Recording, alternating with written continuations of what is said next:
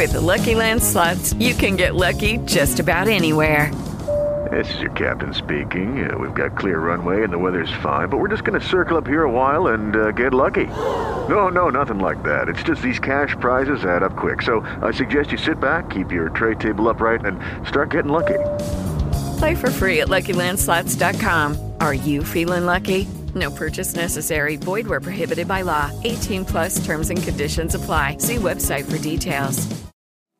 Ben arrivati o bentornati sul mio canale YouTube o sul podcast Lo Psiconauta, a seconda del luogo digitale dove mi state ascoltando. Io sono Valerio Rosso, sono uno psichiatra, psicoterapeuta che da qualche anno sta divulgando sul web i temi della psichiatria e delle neuroscienze. Questo è un nuovo video che parla della ninfomania, un argomento molto scottante e sicuramente controverso. Allora, la parola ninfomania sicuramente incuriosisce, affascina e suscita fantasie, ma credo che poche persone abbiano le idee chiare su cosa sia realmente la ninfomania come si manifesti e soprattutto se esista davvero, oppure se sia un concetto mitologico di una medicina di altri tempi o addirittura soltanto un luogo letterario di un'antica tradizione erotica di inizio secolo. Ma giusto per partire dall'inizio, la parola ninfomania, ninfomane, sembra essere stata creata ex novo nel 1771 da un medico francese, Jean-Baptiste Louis de Tesac de Bienville, e compare per la prima volta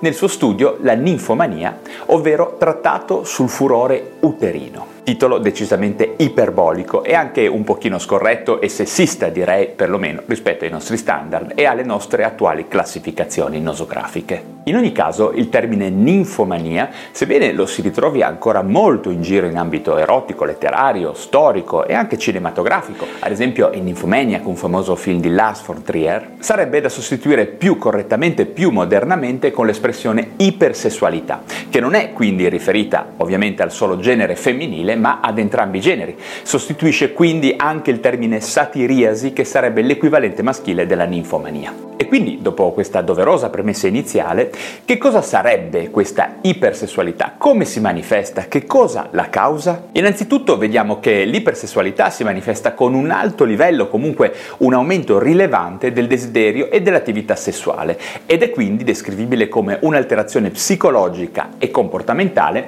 in conseguenza della quale si ricercano, con modalità spesso inadeguate, un numero molto elevato di rapporti sessuali. Ah, ricordiamoci che nelle donne, soprattutto ma anche in alcuni maschi, spesso questa eccessiva attività sessuale non corrisponde a un effettivo soddisfacimento o al raggiungimento dell'orgasmo in sé, anzi andando avanti la domanda che viene è qual è il confine tra normale ed eccessivo in ambito di sessualità? Bella domanda direi, in questa nostra epoca attuale non è tanto una questione di frequenza bruta, di numero di rapporti o di partner ovviamente, anche perché abbiamo dei fattori socioculturali ancora fortemente sbagliati che purtroppo indicano come maggiormente inappropriato ad esempio le persone ipersessuali di sesso femminile rispetto a quelle di sesso maschile. Inoltre è ancora aperta la questione se per ipersessualità si intenda una spasmodica ricerca di diversi partner oppure di elevati rapporti sessuali con il medesimo partner o ancora la necessità di avere molti orgasmi ad ogni costo con un partner o tramite la masturbazione oppure ancora un desiderio esagerato di avere attività sessuale al di là del fatto che poi questa avvenga o meno, quindi sia più un luogo della mente, una spinta interna alla sessualità. In ogni caso, come sempre il DSM, il manuale diagnostico e statistico delle malattie mentali, ci viene in aiuto Nonostante non sia stato ancora raggiunto un sufficiente consenso tra gli esperti per considerare l'ipersessualità come una malattia vera e propria. In ogni caso il DSM appunto ci viene in aiuto dicendo chiaramente che qualunque disfunzione sessuale, inclusa quindi l'ipersessualità, se vogliamo considerarla una disfunzione, va considerata patologica soltanto se genera disagio clinicamente significativo e questa è un'espressione molto presente nel DSM che riguarda anche molte altre malattie e molti altri disturbi. E c'è anche un criterio temporale che dice che questa disfunzione di ipersessualità deve durare per un periodo di almeno sei mesi. Per essere un po' più pratici, un po' più pragmatici, direi che se la mia ipersessualità mi porta a distruggere la mia famiglia, a rovinare la mia vita professionale oppure a espormi a rischi per la mia salute come subire violenza o contrarre malattie sessualmente trasmissibili, bene, potrebbe essere un disturbo.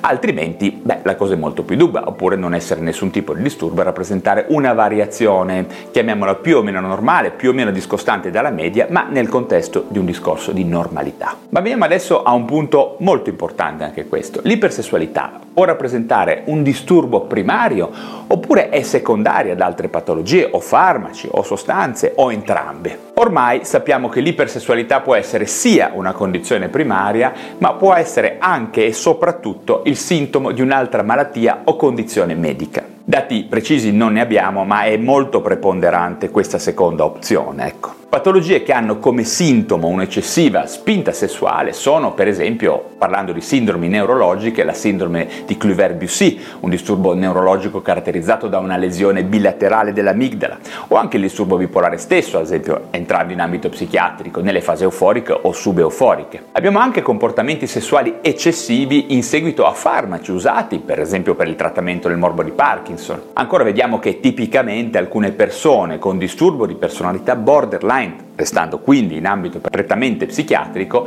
possono essere marcatamente impulsive sul piano sessuale, seducenti, estremamente erotizzanti alla relazione con gli altri, come forma di controllo sulle persone del sesso opposto. I pazienti borderline, oltre a questo, esprimono spesso anche promiscuità sessuale e forme estreme di pulsione e desideri anche parafilici, vivendo l'amore e la sessualità appunto in modo molto instabile. È importante anche ricordarci che abbiamo forme di sessualità molto intensa, sino al limite del disturbo disturbo in molte persone che hanno tratti di personalità disfunzionanti, anche se questi tratti alle volte non configurano un disturbo di personalità vero e proprio, oppure hanno un disturbo di personalità cosiddetto ad alto funzionamento o sotto soglia. Un esempio tipico è quello del narcisismo, tipicamente nella sua forma covert, ovvero nascosta, che spesso utilizza la ricerca compulsiva di partner sessuali come conferma, sempre insufficiente chiaramente, ma appunto come conferma di essere apprezzati, accettati e e di valere nel contesto di una fortissima insicurezza di fondo. Alcuni comportamenti ipersessuali sono poi visti da alcuni psichiatri anche come un sottotipo particolare di disturbo dello spettro ossessivo-compulsivo, oppure come una dipendenza, allo stesso modo di quello che si avrebbe con cocaina o piace, insomma. In ogni caso ormai è noto che qualsiasi sia la causa della ipersessualità, si assisterà sempre, se analizzato direttamente, a un'iperattività esagerata della via mesolimbica dopaminergica nel nostro cervello, quella che vedete nell'immagine segnata di blu, che rappresenta in effetti il modello biologico della ipersessualità, del controllo della sessualità più in generale. Rimanendo nell'ambito delle cause, però, personalmente devo dire che ho potuto osservare come quasi tutti i pazienti che potevano essere considerati come ipersessuali avevano come base una qualche malattia psichiatrica o neurologica. Quindi non solo nei pazienti borderline o bipolari in fase euforica o ipomaniacali, ma anche ad esempio nella demenza di PIC, nei danni traumatici dell'encefalo che sono frequenti, poi i disturbi che sfociano in ipersessualità, oppure nell'autismo o nella sindrome di Cuver-Bussy, come dicevo prima, la sindrome di Klein-Levin e in molte forme atipiche di demenza. Anche molte droghe illegali come metanfetamina o la cocaina possono favorire il comportamento ipersessuale. Allo stesso modo, come accade con alcuni farmaci, come ad esempio la L-Dopa utilizzata appunto nella malattia di Parkinson, o anche gli ormoni anabolizzanti o anche altri farmaci. Quindi possiamo dire che ninfomania per le donne e satiriasi per gli uomini effettivamente esistono per rispondere a una delle domande iniziali, ma molto raramente si configurano come essere disturbi primari della sessualità, come alle volte si potrebbe intendere in alcune narrazioni. E spesso le norme e le abitudini socioculturali ne hanno influenzato e probabilmente ne influenzano ancora la diagnosi e il riconoscimento. Infine voglio ricordare che sia nelle femmine che anche nei maschi non vanno mai sottovalutate, come dicevo prima, le conseguenze esistenziali e l'impatto sulla vita di una condotta ipersessuale fuori controllo, che può dar luogo a manipolazioni, pericoli, perdita del lavoro, degli affetti, perdite economiche, eventualità di entrare in contatto con persone spregiudicate e approfittatrici, che ricercano deliberatamente tra le persone fragili le loro prede sessuali, oltre ovviamente ad un alto rischio di contrarre malattie sessualmente trasmissibili possibili che quello è sempre presente. Ok, anche per oggi ho finito e vi ringrazio davvero per la vostra attenzione. Ricordate che ho anche un blog, valerirosso.com, dove potete trovare molte informazioni aggiuntive, più tecniche anche sulla salute mentale e le neuroscienze, e un podcast, come vi dicevo prima, lo psiconauta, su iTunes e su Spotify. Molto bello, a mio parere, dove troverete gli audio di questi video per poter ascoltare in auto mentre fate sport o sotto la doccia tutti questi temi legati alla psichiatria e alle neuroscienze. Grazie ancora di essere stati con me per questo video e ci vediamo al prossimo. With the Lucky Land slots, you can get lucky just about anywhere. This is your captain speaking. Uh, we've got clear runway and the weather's fine, but we're just going to circle up here a while and uh, get lucky. No, no, nothing like that. It's just these cash prizes add up quick. So I suggest you sit back, keep your tray table upright, and start getting lucky.